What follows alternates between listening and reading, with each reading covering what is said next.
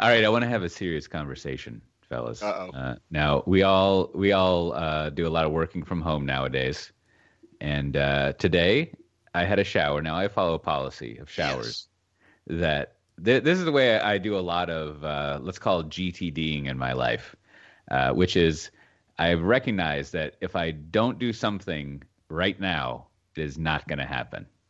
There's a certain category of things like that that like I just have to do them, or you know, then if I don't do it now, I'm gonna have to like you know figure out how to do a meetings and teams. I got to go pick up the kids. Kim's gonna want me to hold the baby. I got to make dinner. Yeah. Next thing you know, I'm I'm reading some Day's Mark over. Beck in bed, right? And so like now showers are one of these things, right? So I was just like at some point in the day, I was like, uh, I got I'm gonna go do it right now. See you later, right? And so That's I took good. it was it was nice, but now this is we're all working from home. Now listen, listen. Already before this, I would not take a shower daily. There was a point in my life uh, where I did take a shower daily. It just seemed like just seemed like what you do. Like I was talking to my therapist about another topic recently, and he said, you know, the thing with kids, as a, as an analogy, is we all brush our teeth. We don't even think about it. We don't. We just brush it. You like we don't. It's not a battle, but the kids haven't learned this yet. And I think at one point I was like that with showers. I would just take a shower without thinking about it. But now I'm back to that fucking seven year old, ten year old thing with toothbrushing, where I just Oh. like I gotta I gotta get someone like strap some barbed wire around my chest and drag me to it. And Uh, but the the question I, I have a 16 year old who can't brush his teeth. Ooh. So oh, yeah, that's good. The- Wait, at, that, at that age, I don't think that you get new teeth. I think that's your I think that's your No, life set. no. So my No, question is, now you can choose not to answer this. Is oh, oh, I'm gonna answer. what schedule are you on for showers? What is realistic? What do I need? What what's the benchmark I need to find my variance from? Well, w- when you first said showers in GTD, I was trying to think that was some acronym of like you know get the dirt or something, but then my mind went some dirty places. So um, Hmm. I'm gonna say I I strive for daily. Uh, worst envelope is you know every. Uh, sometimes I'll take a shower at night, skip the next day, and then take one in the morning after. But then I say to myself, that's what I'm gonna do. And working from home, not going out much, I might be like, huh, uh, it's nighttime again, and I forgot to shower this morning. Now, now So- before before we get to Brandon, and then we'll we'll get to the uh, the tech news About how uh, disgusting I am. Yes. I want I wanted there's there's a certain strategy I, I, I have to think about is and and you I, I I struggle with the answer is so I got I got a bike ride to take the kids to school in the morning and then I got another round trip bike ride to pick them up. Now, am I gonna take a shower in between the bike rides or do I need to wait till after the second bike ride? Second question on this is How much Right. time's between them? well, there's a lot of time, but it, it's Okay. more about it's more about finding that place in the day where you're the optimal part in the curve between I'm clean now, but then there's the rest of the day where I'm going to get dirtied up, right? Because you don't want to you don't want to take it. I, I feel like if I took a shower at bedtime, right? Yeah. Like if you sleep and wake up the next morning, you've sort of like canceled out the shower power, right? No, like no, you're still clean. you're still okay, because okay, because I feel like maybe I could take a shower before bed, but that doesn't. I don't know. That doesn't seem right. But it seems like the optimal thing would you you would take a shower first thing in the morning. But the problem there is like that first time in the morning is the only time I have to myself, and I Mm. need to like you know read some RSS feeds and you know chill out and have some coffee. So I don't want to be taking a shower. I well, I can use my phone in the shower. Uh, I can't really drink Wait, coffee in the shower because it's waterproof, so you can Ah, listen to a podcast, no, no, take notes. Just please no. I, I, I don't. I don't need pe- people in my family, Mm-hmm. especially children, thinking, "Oh yeah, I gotta take the phone into the shower." Be you know, I'm burning through like a phone every nine months in this household. So please Yeah. no. Okay, so so when is your primary and secondary optimal time during the day to take a shower, Matt Ray? Given this these concerns that I have. I'm glad I'm not the only one who's who has these deep thoughts on on shower uh, optimization. Um, so so my morning schedule involves a lot of waking people up, taking people to school, Mhm, making mhm. sure people have left for their bus, that kind of stuff. Yeah. And so um, sometimes I look at I'm like, well, it's you know. 25 minutes until the next thing I'm supposed to do this morning. I Yeah. could try to go you know sip some coffee or you know rss feed it but uh, i'm just going to take a shower because you know, I that way I can't get asked to do anything else. Yeah, yeah. I so you are combining together two strong concepts that at this point in my life I appreciate. One is the uh, is is the idiom catches catch can or something. I've never learned this idiom, but it's sort of like it's just like just take what you can get, right? Like yes. when when you see uh, when you see a bird in the hand. Well, but but it's one. also it's it's it's also optimizing those uninterrupted blocks of time later. I mean, see, I don't have like any kids at home. Yes. Right. Yeah. So my kids are all at school. So uh, that block of like nine o'clock to right no and, and and the second thing is i think this is something that you learn i wish i had known this earlier in life like that i should max out my 401k uh, every mm. every year is that any moment any excuse any chore you can find that allows you to isolate yourself from your family you should take this is just, out of my head. Um, you, gotta, you gotta wash the dishes, take the shower, pick up the dog poop, take the dog on a walk. You're yeah. just like, I don't know, those book that bookshelf in the basement. It's kind of rickety. I think I might yeah. need to go. Uh oh, looks like the toilet overflowed. Anyone want to come help me fix that? Didn't think so. See y'all later. Yeah. Yeah. Um, all right. Um, all right. So Brandon, you're not alone. tell me, tell me what uh, help help me fit you on the maturity curve of, of showering? What what should I what should I be doing here based on your your performance?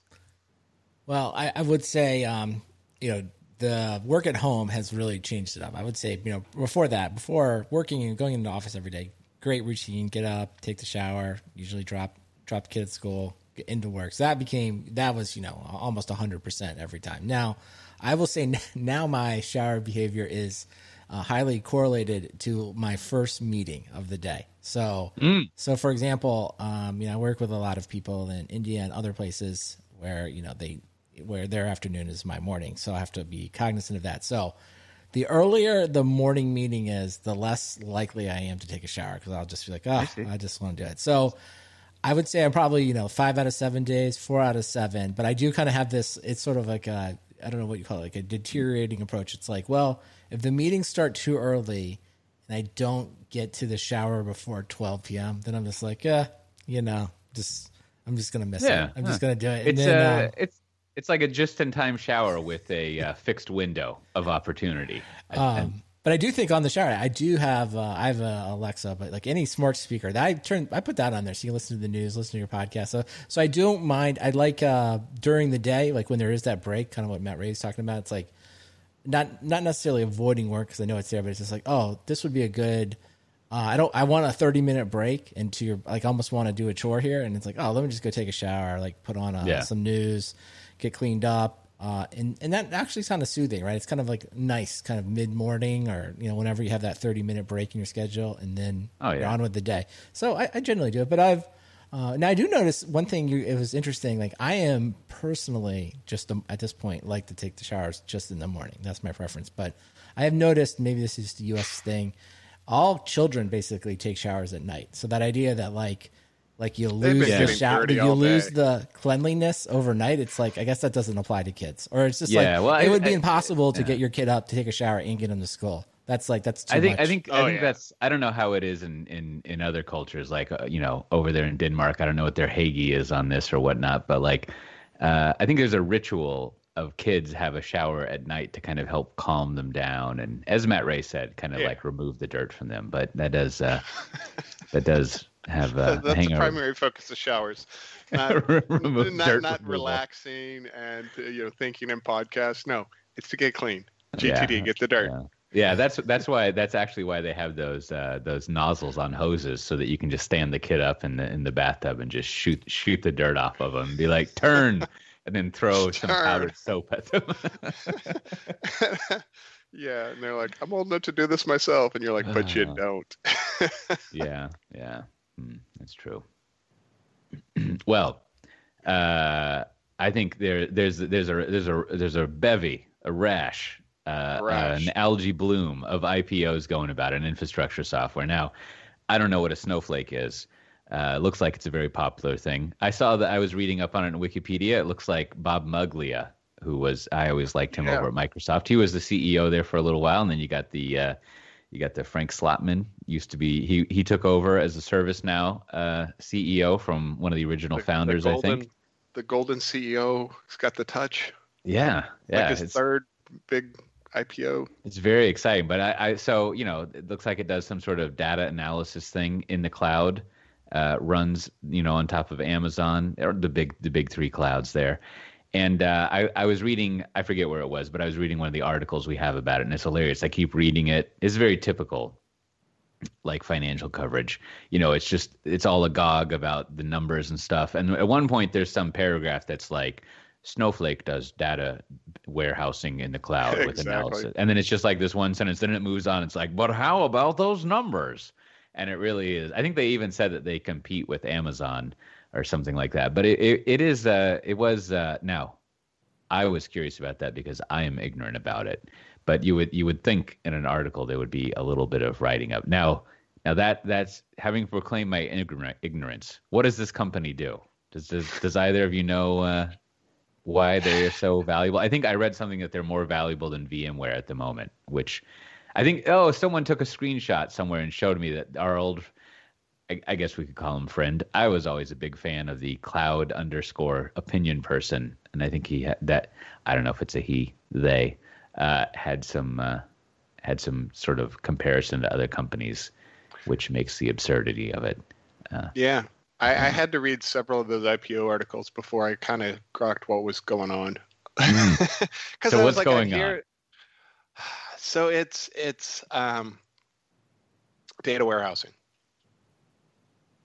right? Hold on, It's I not, got so excited. I need to go change my pants. exactly right. Uh, yeah, it's it's as exciting as it sounds, right? Um, you know, so uh, they they help roll up and standardize all your data across multiple sources, no matter where it is, Mhm. and uh, provide a consistent interface to it, so you can you know write those those big uh, what do they call them OLAP queries or whatever. Um, you know, uh, where you're like, hey, I want to know how many nozzles are being sold for showers in Amsterdam during podcasting hours, right? And those are in different databases, so you got to go, hit, you know, in different sources. So they they kind of, and, and but the thing is, they also handle the storage and the compute. So like, you know, if you're you're an AWS customer, you're like, I just have Redshift and I dump all that stuff in there, and you know, it knows how to find all those things. Well, um, Snowflake will store data for you and Uh-huh. provide you know they provide like standardized billing onto the front end of what may be different clouds you know so they uh, Okay. they also they they they wrap your your storage and your compute costs so you don't see those so you know they're um so to you you're just like i got data in the clouds and data centers and they're like we got this and you, you know you just put in your inputs and then they're like now you can query it and you're like where is it and they're like don't worry just pay the bill right so I see. I see. yeah that's that's what they do I mean that that sounds great. That's that that, that that's the right? that's the dream we've been chasing forever, right? You had Well, the uh, you had the Hadoop that did that, as I recall, and I don't know why that we don't that didn't solve all the problems. And then you had you had uh, now you got the uh, you got the the Airtable, right? Mhm. Does does that do? You know, I realized I think I think what's happening. There's all this low code talk.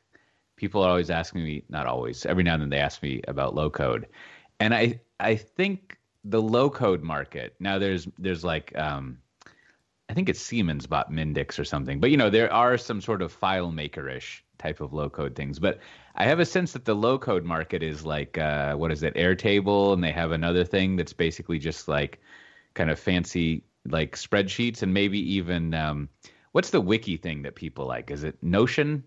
I mean, Notion is definitely one thing, but there's Uh, another like Asana? team.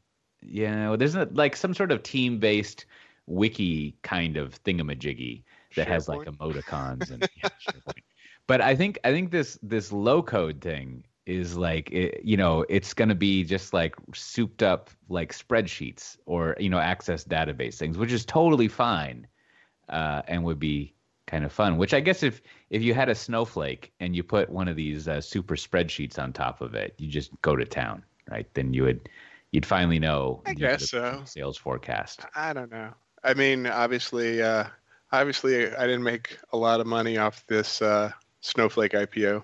Mm. Um, I missed the boat. Still not, still not crazy about it. it's just, you know, what are they trading at now? Like an 80 multiplier?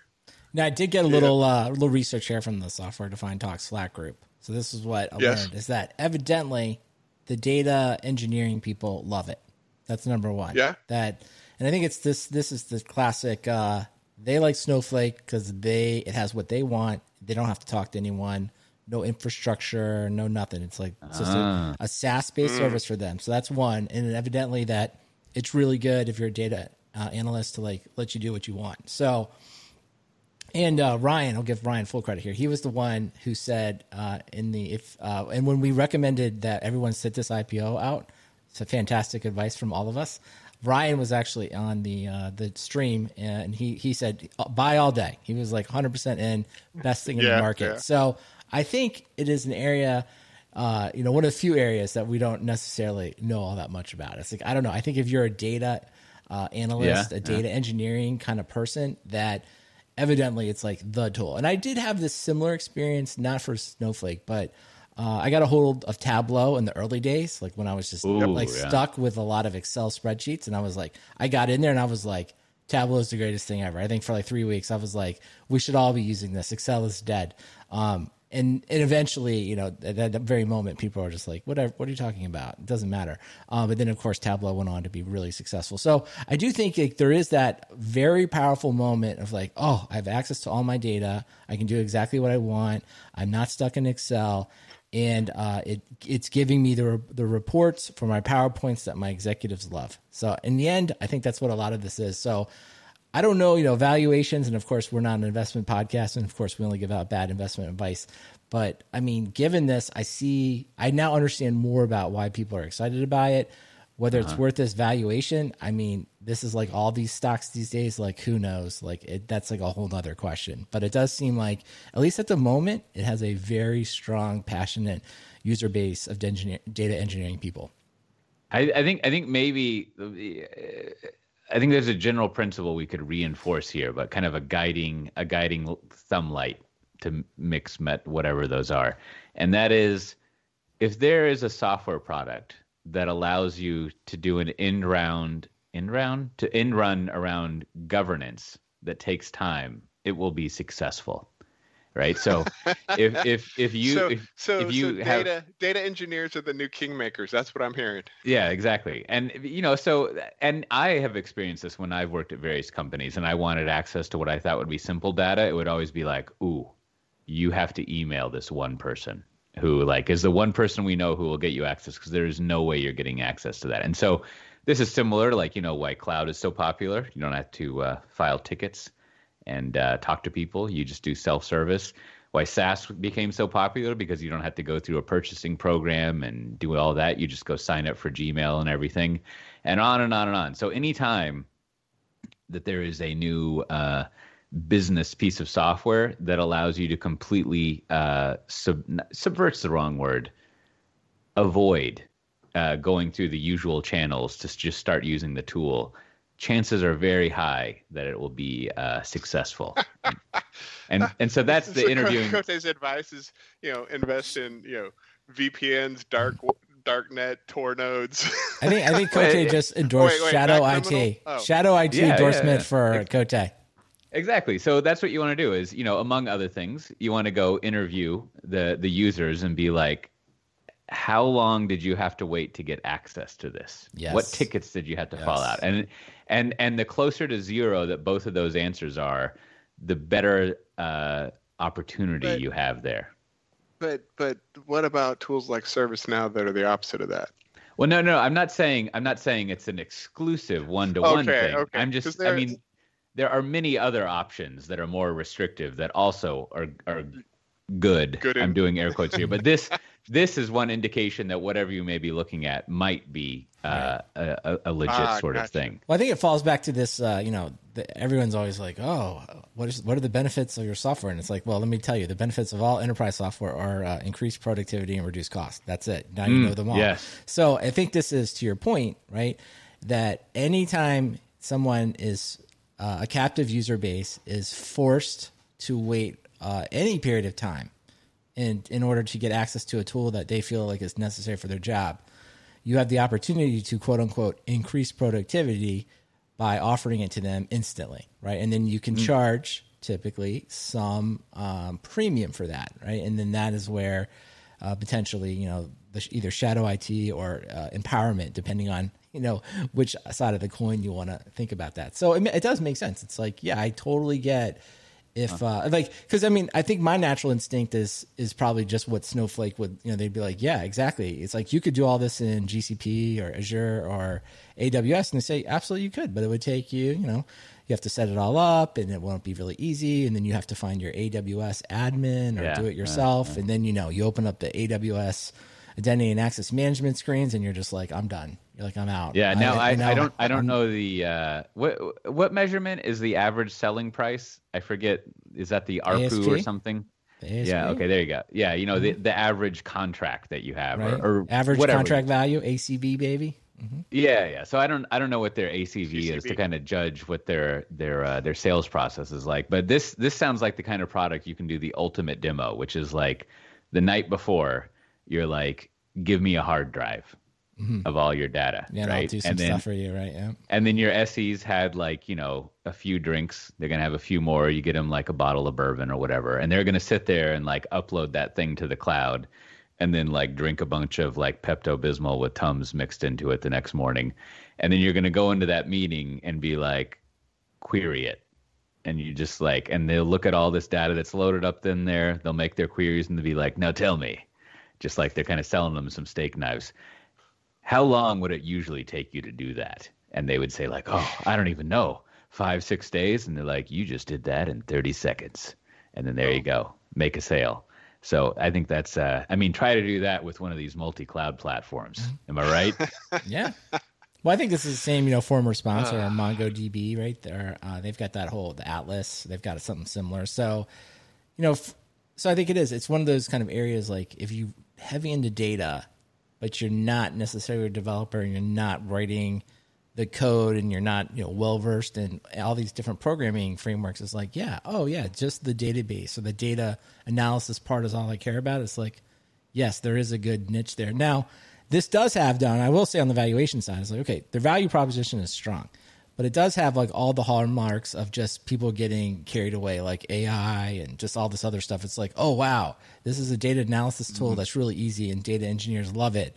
Uh, I'm going to buy the stock, right? So that, you know, because just people just think that's the future and they always talked about data. It's like that may be the future, but I, w- I don't know. I mean, it's back to like, how's this company going to grow into this valuation? I mean, well, that's a- you know, you know, my my my position on the on, on the on you know stock market stuff is like I don't know what the fuck's going on with that, right? Like the only uh, the only the only thing I ever got figured out or have figured is that like you know you got to think about you got to think about in a normal situation buying shares is like a weird bank account. Like you got to put your cash somewhere, Mm-hmm. and hopefully it makes money.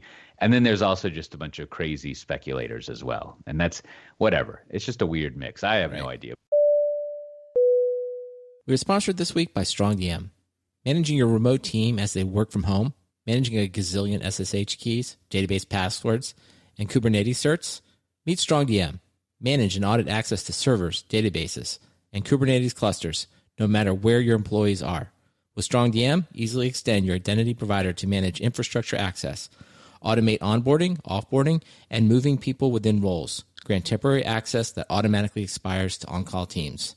Admins get full auditability into anything anyone does. When they connect, what queries they run, what commands are typed, it's full visibility into everything. For SSH, RDP, and Kubernetes, that means video replays. For databases, it's a single unified query log across all database management systems. StrongDM is used by companies like Hearst, Peloton, Betterment, Greenhouse, and SoFi to manage access. It's more control and less hassle. StrongDM, manage and audit remote access to infrastructure. Start your free 14-day trial at strongdm.com slash SDT. Again, that's strongdm.com slash SDT. And we thank StrongDM for sponsoring our show.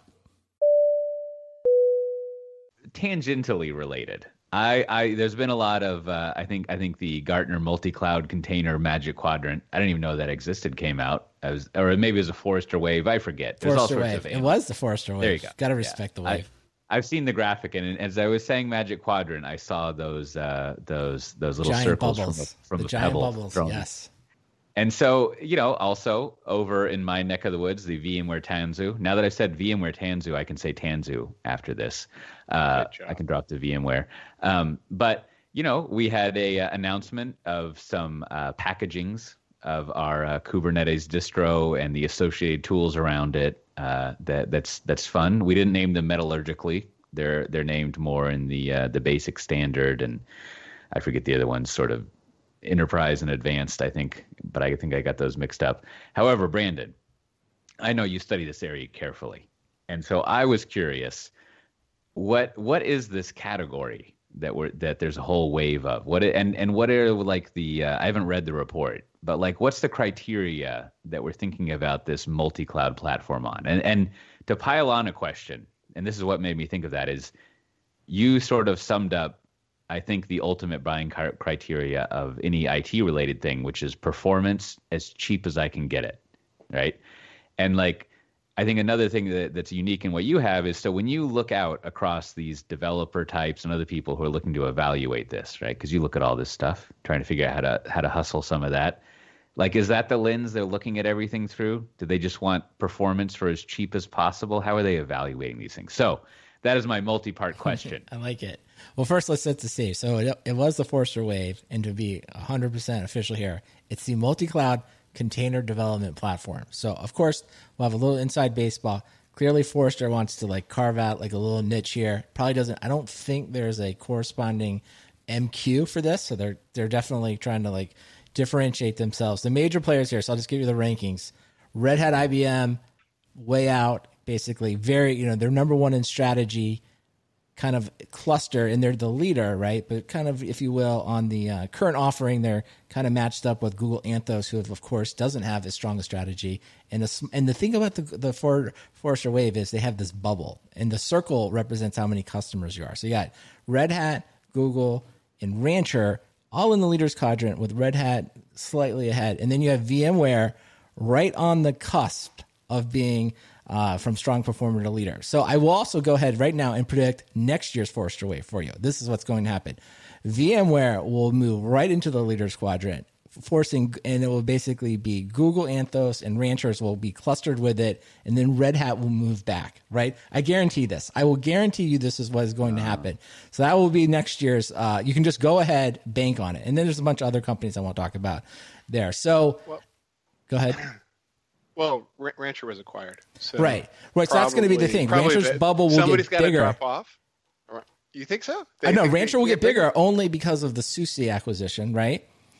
Uh, um, because they'll just no, this is how it works. They'll just make them bigger. It's just how it is, and right. But then they will ding them a little bit because they're like, "Well, you're bigger, but you slowed down a little bit." That's I'm just they're just telling you what they're going to do, right? This is already written in the report, and then they'll want this all clustered because the biggest thing you look at here is VMware has the biggest bubble right? So that means they basically have the biggest customer base. I think we all know why. No, okay, um, sorry, sorry. I let. Oh, Bubble is market presence. Got yeah, market right presence has the, the quote unquote ah, okay. biggest market presence. So it's really important. Like when you look like at the size of the circle, of customers. Yeah, the size of the circle okay, here gives okay. you sort of like the third axis. So, so I think we understand that. I don't. The one part we'll have to get a friend of the show here, Brian Gracely, on is like why Red Hat. Like I always hate when they put the dot uh, outside the access. They're basically saying Red Hat's stronger strategy is so much uh, more superior that it can't be plotted on this graph with everything else, which is just totally, absolutely ludicrous, right? Like, they I mean, a, why you would do this? Logarithmic circle. Yeah, I mean, of course they adjust, they could just adjust the scale if this was the case, and if and of course, like it, we act like this is some type of precise data.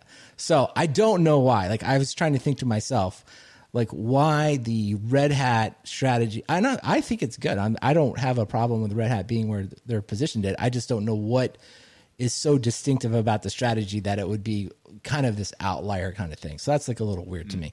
Um, but to your your second part of your question, Cote, going all the way back was what I do think most large IT uh, companies with any large IT estate is they are definitely asking the question of we want we think we want to use one of the public clouds, but we also feel like we need to maintain an IT estate and we are interested in containerization and we are trying to figure out which of the platforms what makes the most sense. And I think, you know, this is why. So I do get questions on all of these Anthos, OpenShift, uh, the Tanzu, since you already said it, we don't have to say VMware. Rancher, not I haven't seen it as much. I think it is really popular, and I will say every one of these companies that have been uh, in the uh, the leaders quadrants, everyone had an interview on Software Defined Talk. So I mean, draw your own conclusion there. Causation, correlation, we'll never know. Uh, so I do think absolutely people uh, think about that, uh, and that is a problem that is front and center now the one I think going forward, the final to wrap this long monologue up would be like, I still don't know why Azure Arc is not here. And then, of course, we have to assume next year AWS will have an offering and they'll be on here in some way as well. Mm, now, now, be in the- so, so once again, I have not read this report yet. I'm eagerly gonna get my friend Johnny to get me a copy, and I'll just comb through it as I like to do. But so, is this basically Kubernetes that they're talking about? What is like basically you can run you can run slash manage Kubernetes on premise or off premise or across two different infrastructures? Yeah. So that's basically, yeah, I mean, in a nutshell, right? It's that Because all can, these platforms mm-hmm. are Kubernetes ones, right? That they're talking about. I think at this point, they're all underlying would be, Okay, Uh, well, well, so what's Mirantis? I mean, they're like way back here. Well, they got the they got the Docker stuff, right? They got the, Docker, Enterprise so, stuff, but which- they, are they using Swarm or did they convert over? Because that would be the only thing that would be left. And Canonical, those, right? right? What's Canonical Well, is well, all. and then Yeah, Mirantis Doc- has Docker its own like thing. Kubernetes. Okay, yeah. So everything is. So at this point, it's how quickly can you, whatever they have, whatever your magic uh, um, features are, like how quickly can you set up, you know, your on-premise environment and then essentially hook into one of the public clouds, and that would be your multi-cloud. So which is really, you know, most of the time, it's like how quickly can you set up Kubernetes pods in somewhere else, which can be very easy or more complicated.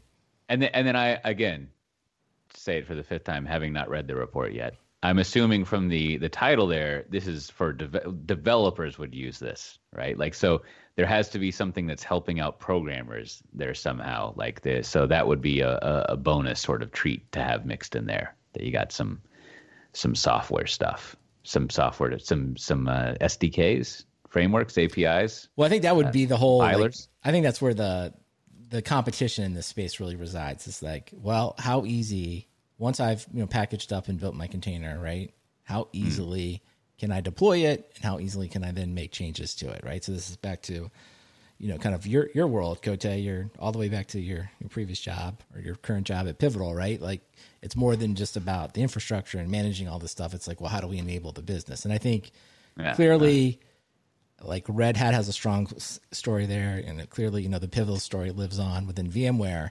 And then you could say like Google and Anthos, right? While maybe we would pick their strategy is more, they are more focused on like, oh, we'll just get your containers running. I think they have a little less to say about the end to end story. Um. I'm sure they would dispute that, but like, you know, just kind of looking at that. And then you've got, you know, just other stuff like Canonical, Matt was asking about Platform 9 and Rantis. They're all significantly way back in the way back in the pack. So I don't know. I mean, tough to be like tough position I for was them. throwing shade. So so let, Instant messages. so, so to close it out, the, the conclusion we have from this chart is there are some people at Microsoft who are just like fuck, like you saying they. you I mean, I don't know. by Like they could have said, I- I think Azure Arc like belongs here, but maybe maybe I'm missing the criteria a little bit.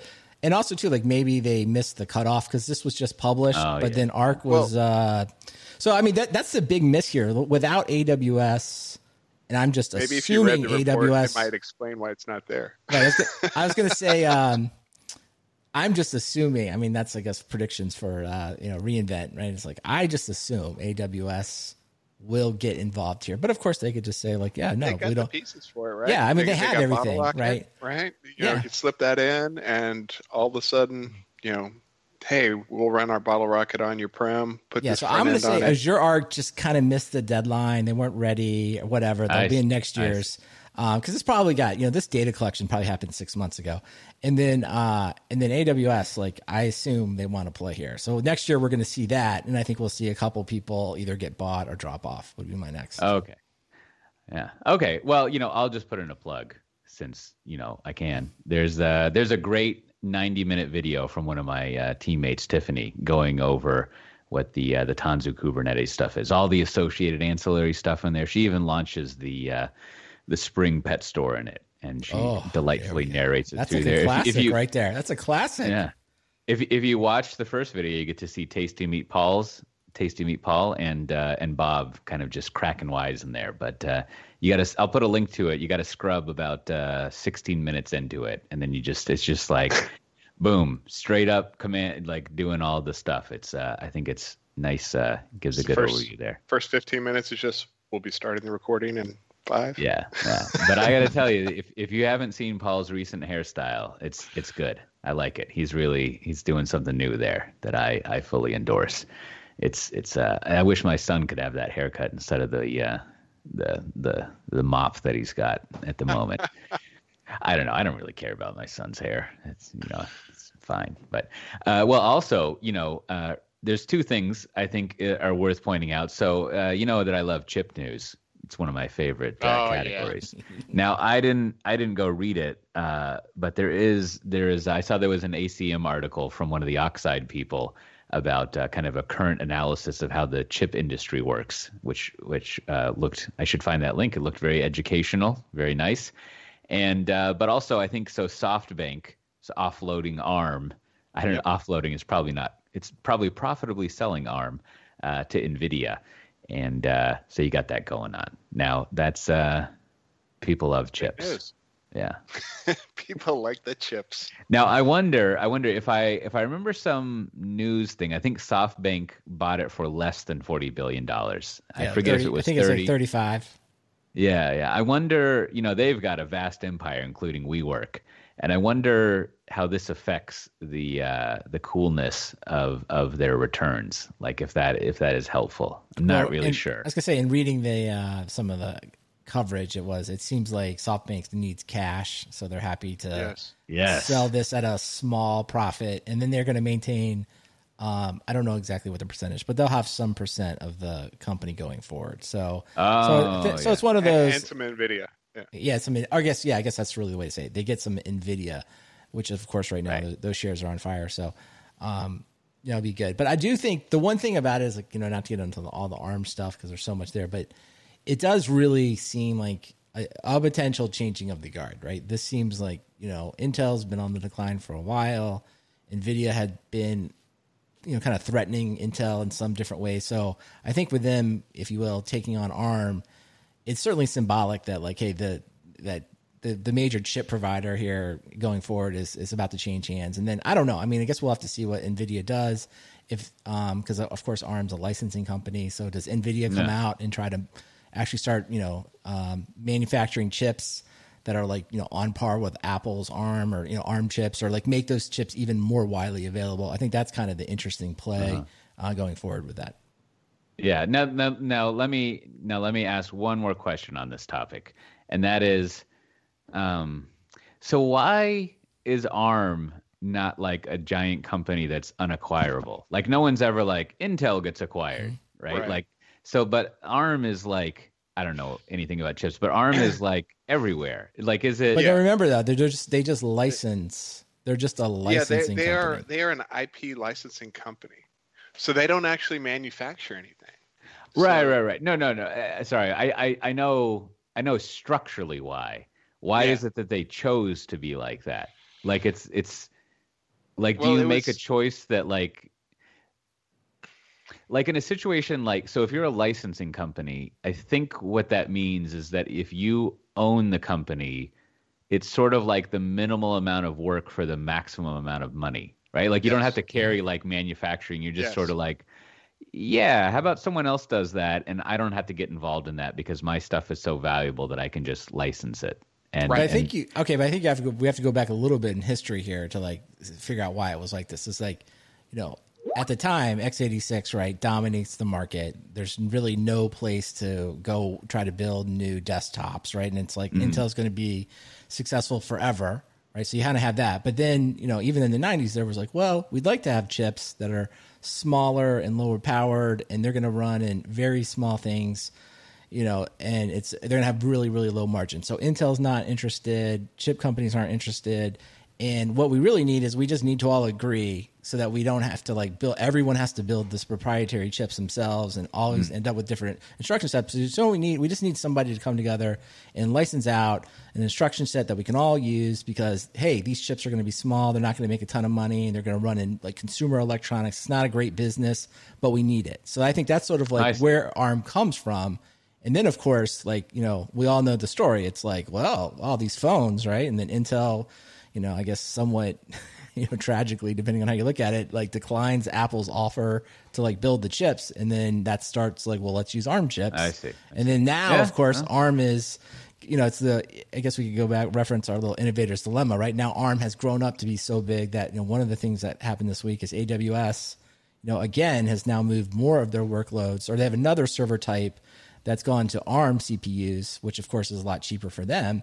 And now, and then Intel, of course, moving their desktops and their laptops to ARM. It's like, well, now it seems like ARM is going to be the dominant chip for like the next decade until something else I happens. See. So I don't think it was, less was, strategy, it, more more sort just, of history.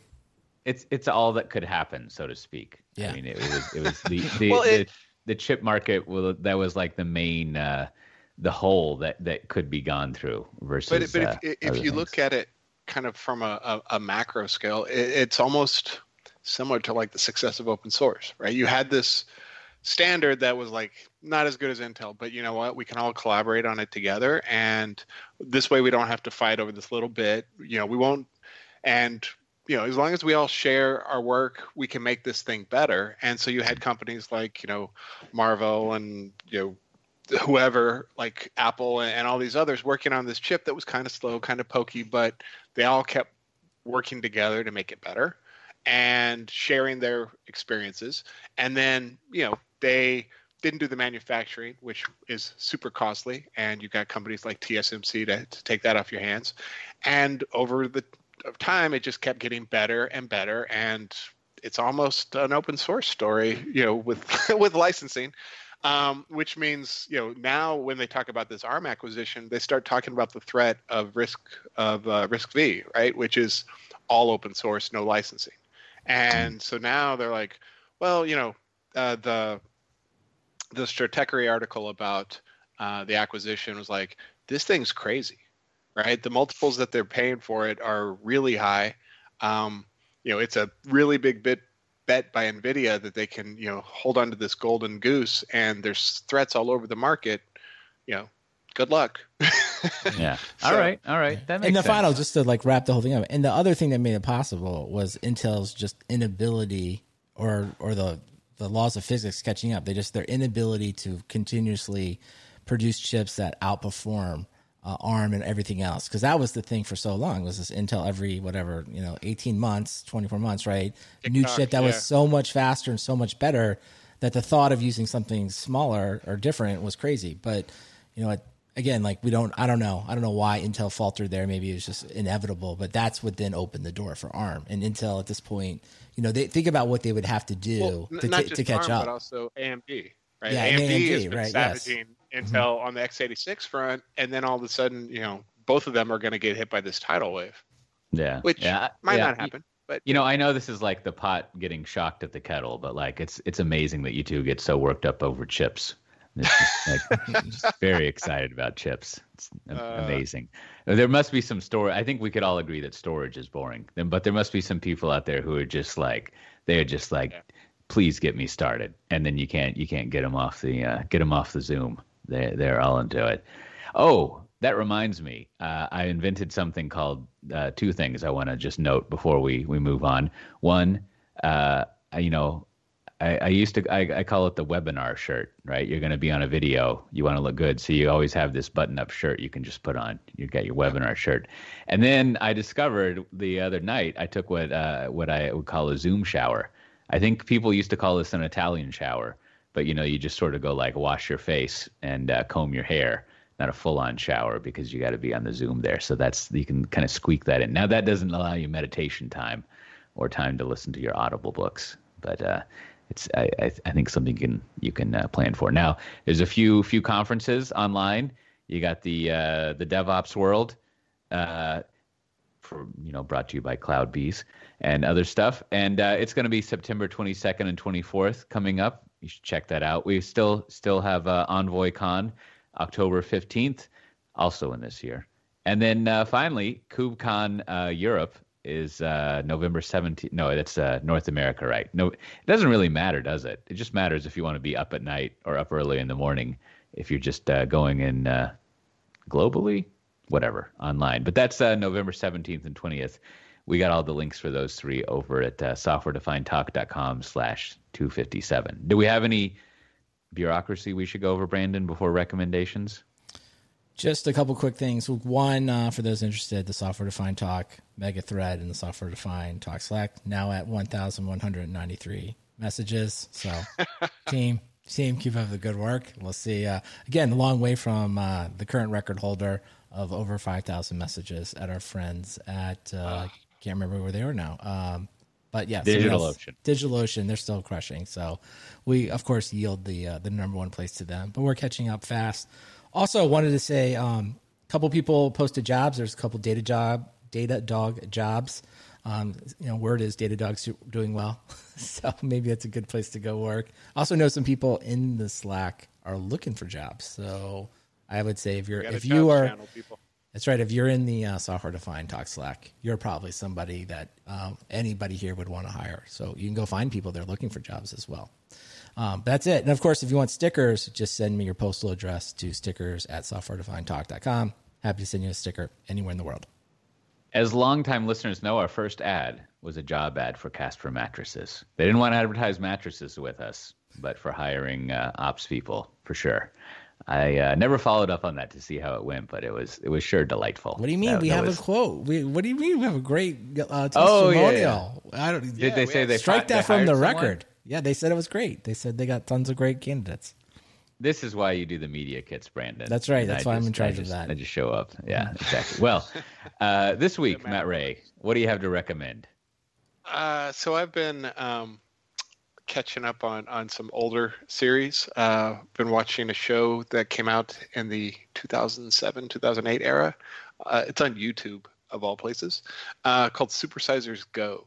Um, it was a British uh, BBC series about a um, uh, man and woman who go and try to eat in different time periods of history and uh, you know they they do like uh, you know the the Restoration, the 1920s, you know World War II, uh, you know ancient Rome. Um, it's it's very entertaining, uh, kind of foul uh, at times. Um, the things that people eat or have eaten in the past, uh, but I've been enjoying it, and it's free on YouTube because you know it's been off the air for 12 years. But that's my pick go go find it. It's pretty pretty entertaining. That does sound delightful. Uh, that that's that's some research for my uh, you know my how to eat project. I've you know I've got that one episode how to eat canned peaches. I need. Oh to, yeah, uh, you should totally watch it. Yeah, Yeah, as long as you like watching people eat, you know, whole heads of sheep and stuff from the Oh, Roman times, and oh, there there's some really foul stuff. The earlier it is, the grosser it is. Man, Just heads up. when I was in Iceland last year or the year before that, I I had uh, we had either gotten there just before or after Thor's holiday, where they eat a bunch of like purposely rotted like head meat or something. Yes. Oh, and then yeah. and then the place that served it year round. This is like the Icelandic Thanksgiving, and the place that uh, that served it year round was uh, a restaurant and a bus station that had closed like eight months before before we got there. or Something is so I don't know how I'm gonna get my uh, my rotten meat. I'm gonna have to go back to uh, Iceland at some point. I need Anyway. someone to, to help me there. Well, series is great. uh, how about yourself, Brandon? What do you have to recommend? All right, I have two things this week. So before I get to my recommendation, I want to reference. Uh, I want to make a correction to the Weeds podcast. My Matt Yglesias this week uh, interviewed uh, Veronica, R- Representative Veronica es- Escobar, uh, and they I talked think I a know what bunch you're gonna say. uh, about a bunch of uh, policies. And I, first of all, you you probably know if you're someone that likes the Weeds podcast. So if you do, use it. So, of course, they had a great discussion about many political things.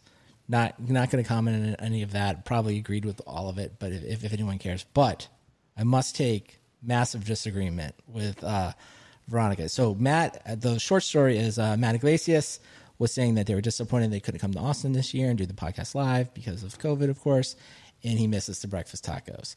But she then chimes in and attempts to correct him, saying that what they have in Austin are not breakfast tacos; they are breakfast burritos. And let me just tell you, this is the only time I'm going to attempt to correct a U.S. Congresswoman. No, no, no. A flour tortilla with egg in it and some other things, usually bacon, but other uh, potential things. That is 100% a breakfast taco. And in no way is that a breakfast burrito. And I, I just cannot allow that to stand. So I wanted to get my correction on the record there. So, um, but yeah, so you can check out that podcast if you're if that's the kind of thing you're into. But if you're interested into um, uh, potentially uh, just you know mindless entertainment, I've been watching uh, Raised by Wolves on HBO. It's kind of a, a post-apocalyptic look at the human race and their space and you know their robots and you know kind of different factions fighting. Um, but I will say I, I, enjoy it, and I think you know right now I think HBO. I kind of rotate around. Like I think HBO is my favorite streaming service. I think I'm watching like two or three shows on there that I actually remember to like watch once a week. So they're actually good. So uh, if you just want to watch something fun, check out Raised by Wolves. Yeah, I don't know what that burrito nonsense was about. That's I mean that's that's the El Paso district, right? Yeah, like, yeah. No, I mean it's just it's it's a hundred percent we can call the tacos. I mean, I'm not going to acknowledge what you're saying for. Listen, These are breakfast there, tacos. There's a reason that they're in their own time zone over there, and I think this is a demonstration of it. Yes. It's just it's, it's a whole other. Uh, I don't, I don't know. You know that I forget the name of it, but that said, I did uh, go to that whatever that local El Paso place is that uh, is known for being like the drunk food paradise. I think maybe it's Chico's. I forget, but you get the uh, I don't know what they call them out there in the land that, where they don't know how to name things but you get you get the taquitos, the the the deep fried things, maybe flautas. I you know I whatever, but uh, you get like five of those deep fried, just swimming in a pool of, of hot sauce. But no, they're like the little tiny ones that are like ah, the, taquitos. They're they're like they're like the cigarillo of of uh, chimichangas, right? like if a chimichanga is a cigar, these are the cigarillos that you have. And boy, those those are pretty good. Although the reaction of uh, the people we were visiting who lived there when we told them we went to uh, again, I think it was Chico's. We were like, "Oh, we went to Chico's and ate that." Their instant reaction was like, "Why did you go there?" But uh, you know, it was it was pretty good. that so yes, I had a relative who uh, they lived in El Paso and they you know they were telling us about all the great Mexican food they could get and all these awesome places uh, when we were coming to visit them from Austin. And they're like, you got to check this place out. And they took us to Pancho's. Oh, man, I could go for a Pancho's nowadays. Raise the flag. I wonder who owns that IP. Someone should go buy that and just buy the uh, the whole Pancho's. It's probably not. Cool we we should we should see if software defined talk can get that. We could, that can be our thing. Raise the flag. Yeah. Yeah, I mean, I'm not going to be like like South Park having the Braniff logo for no reason, yeah. right? Yeah, I'm I'm you know I'm not going to tell fellow Texans what they can and can't call things, but I think I think Brandon's yeah. take is right. Like once you start getting into the, the you know the hill country, you got it. we I'll I'll I'll call it a burrito when I'm out there in El Paso, which is fucking never. Uh, but you know it's yeah, and corn tortillas. Come on, who likes corn tortillas? Does They're there's good they're all right, but it's sort of like it's sort of like you know, would you like some wheat bread or some delicious white bread? I actually eat. All right, that's a bad analogy. Right. I'm just saying, you know. No, mm-hmm. you're right. You're right. There, there are some play, corn tortillas though. They have their place. That's true. That's true. Hard Have you? I mean, have you ever had a breakfast taco with corn tortilla? It just like falls apart in your hands. Yes. It's well, ridiculous. you double wrap them. Yeah. Oh, there you go. No, this is like I, I have only by accident. Do not order them that way. That's never no, the intention. No. That's not no, the way the is, intention. This is. I think this whole thing that you got to double wrap uh, with right. corn tortillas exposes indicative the flaw. of the problem. Yes, hundred corn tortillas. Yes. Like now like, you got like, two. Not not corn only tortillas ha- have a, a lower floor, but they also sometimes they have a high high right? This is this is, this is I mean this is a. Well, I've already had this conversation about no. tacos, about hard shell tacos. Like you know, Oh, you're just complicating things, Matt Yeah. Ray. I no, know. no one I'm eats a, complicated hard shell when it comes to breakfast taco. That would be migas No, this then. is true. No, now no, we're no. now That- we're branching does- into a whole nother area of No, breakfast foods. that is not a thing. I, I agree. I agree. There was a conversation about hard hard tacos versus soft tacos, and I said, soft tacos generally better. Hard tacos, they have a higher high. They do, but they also the bo- the the the floor for them is is much lower. You- Like you can have some terrible corn tortillas, but there's some really good corn tortillas out there. Few and far between. Okay, I would. You're I'll stipulate with that. flour. Like for You're regular with flour. tacos, yes, I agree with that. But I'm I'm narrowing my comments to this one correction: breakfast tacos. Definitely call them breakfast tacos in Austin. You order a breakfast burrito here in Austin, no one will know what you're talking about.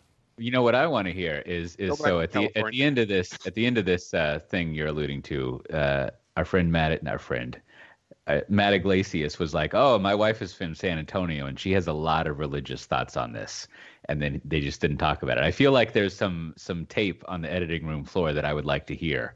Maybe he he called up his got his wife on the phone and they just kind of like had a 30 minute session. I want to hear. I don't really know what the San Antonio angle is on this, but I feel like it's very similar to the. Uh, it might even be stricter. I feel like San Antonians would have a stricter take on all of this than Austin people, because Austin people would just be like, "Hey, man, I'll have another one, whatever." Yeah. Whereas I feel like the San Antonio people would be like, "I'm fucking San Antonio. Like we're old school. Like, and we have rules. They are. This is Like, like this is not Austin. Gonna, Your yeah, rules. Austin's gonna bring in like the the uh, the Torchy's, you know, the the taco deli, the the permutations on the classic, Right. right? Right. I mean, I mean, they're good, but rightly they're not, so. They're, they're not for the purist. the the way you know Dallas has got fuck all to say about any of this, but like the uh, what's going to happen is that the San Antonians and the El Paso people are going to band together against the common enemy of like what the fuck's a bulgogi taco. They're just going to be like these Austin people have clearly gone insane. We need to burn it all down and restore balance. If they're And like throwing pineapples and stuff in That there. that a breakfast burrito is an atrocity. Go back to California. I don't even. I mean, I'm I, I'm just confused. Like a burrito, I feel like a burrito has to be closed on both ends, right? If you don't, if you, if unless it's closed on both ends, Hundred percent, and then you a would put sauce on it. Again, just a more evidence that clearly it is hundred percent inaccurate what she was saying. And also, while we're over here, the uh, on the Twitch uh, chat here, getting some questions. Someone, uh, a listener asked, like, doesn't McDonald's have a breakfast burrito thing? The answer is yes, and you should never order it. Under no circumstances should you order this breakfast burrito. One, the fact that it's named a breakfast burrito is wrong. Two, if you are anywhere where you have the possibility to walk into any other area, certainly in Austin, you should leave the McDonald's and go get yourself a proper breakfast taco at really anywhere in Austin. Literally anywhere else will be better than McDonald's. That's my recommendation on that. Yeah, yeah. And I I have had the uh, what did someone write? The uh, I don't know if it, you're supposed to call it a mixla or a michla, but I've I've had those tortillas. I'm I'm down with the corn and the uh, the flour mixed together. I just I just don't like too many times in my life, and I'm starting to tear up here because it's very tragic when this happens. I'm eating a taco, and it's a corn taco, and then it just breaks. Yes. And now and now I've got a mess. And then I don't have enough cheese and eggs. I don't have migas. I don't. I'm not. I don't. I didn't want. If I wanted migas or chilaquiles, I would have ordered that. But no. Now I've got a fucked up taco, and I, I blame the corn tortilla, and that's just like, I'm. That's you know, life is too short for that. Anyways, my recommendation this week, and it requires you to have quite a bit of life because I think it's uh, six to eight hours. Is uh, a long time ago. I purchased uh, the Audible uh, version of Beyond the Phoenix Project. Now, Beyond the Phoenix Project is basically a structured conversation between Gene Kim and John Willis, uh, kind of going all of their over all their stuff, and uh, it's it's fun if you have the time to listen to it. I remember listening to it when I was driving around the uh, Netherlands, up and down here and there, and uh, you can also I it's it's the the you Wait, know weren't you so with your family? uh, no, no, this was some other time when I was. okay, I was like, do you do you make your family listen to tech podcasts? That would be amazing, uh, but no. and uh, so uh, now Gene talks at a normal rate, but John talks kind of slowly. So what you can do is you can put it on two x, and John sounds totally normal, and you just kind of kind of put up with Gene talking fast, and then you can uh, plow through it. But There's it's it's a I think it's from 2017, so it's got it's a little out of date. You know, they got the uh, the Nordstrom CSC and Target stories in there, and not sort of like newer ones. But it's nice because it's if you enjoy listening to podcasts, which if you've listened this far, you probably do, or you're my family on a road trip. Uh, like it's uh it's a similar format and uh, they just kind of go over stuff conversationally and it's it's a good uh, it's good to kind of see like the thread of common themes run through stuff and uh, you can check that out. You can also get the text of it if you want but that's uh, that's what i'd look into.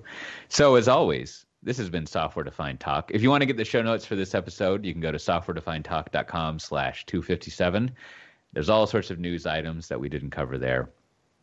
And you know you can call it whatever you want doesn't really matter. But unless it's you know if it's if it's a flour tortilla with eggs in it, then that is a breakfast taco. I don't. I've had breakfast burritos before. You can buy those anywhere. You can go to the taco deli and they'll make one, but it's closed on both ends and very very big.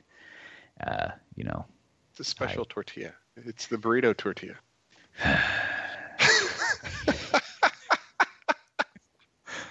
Next thing you know, someone's gonna say there's a breakfast taco where their tortilla's blue, and it's just like I'm out.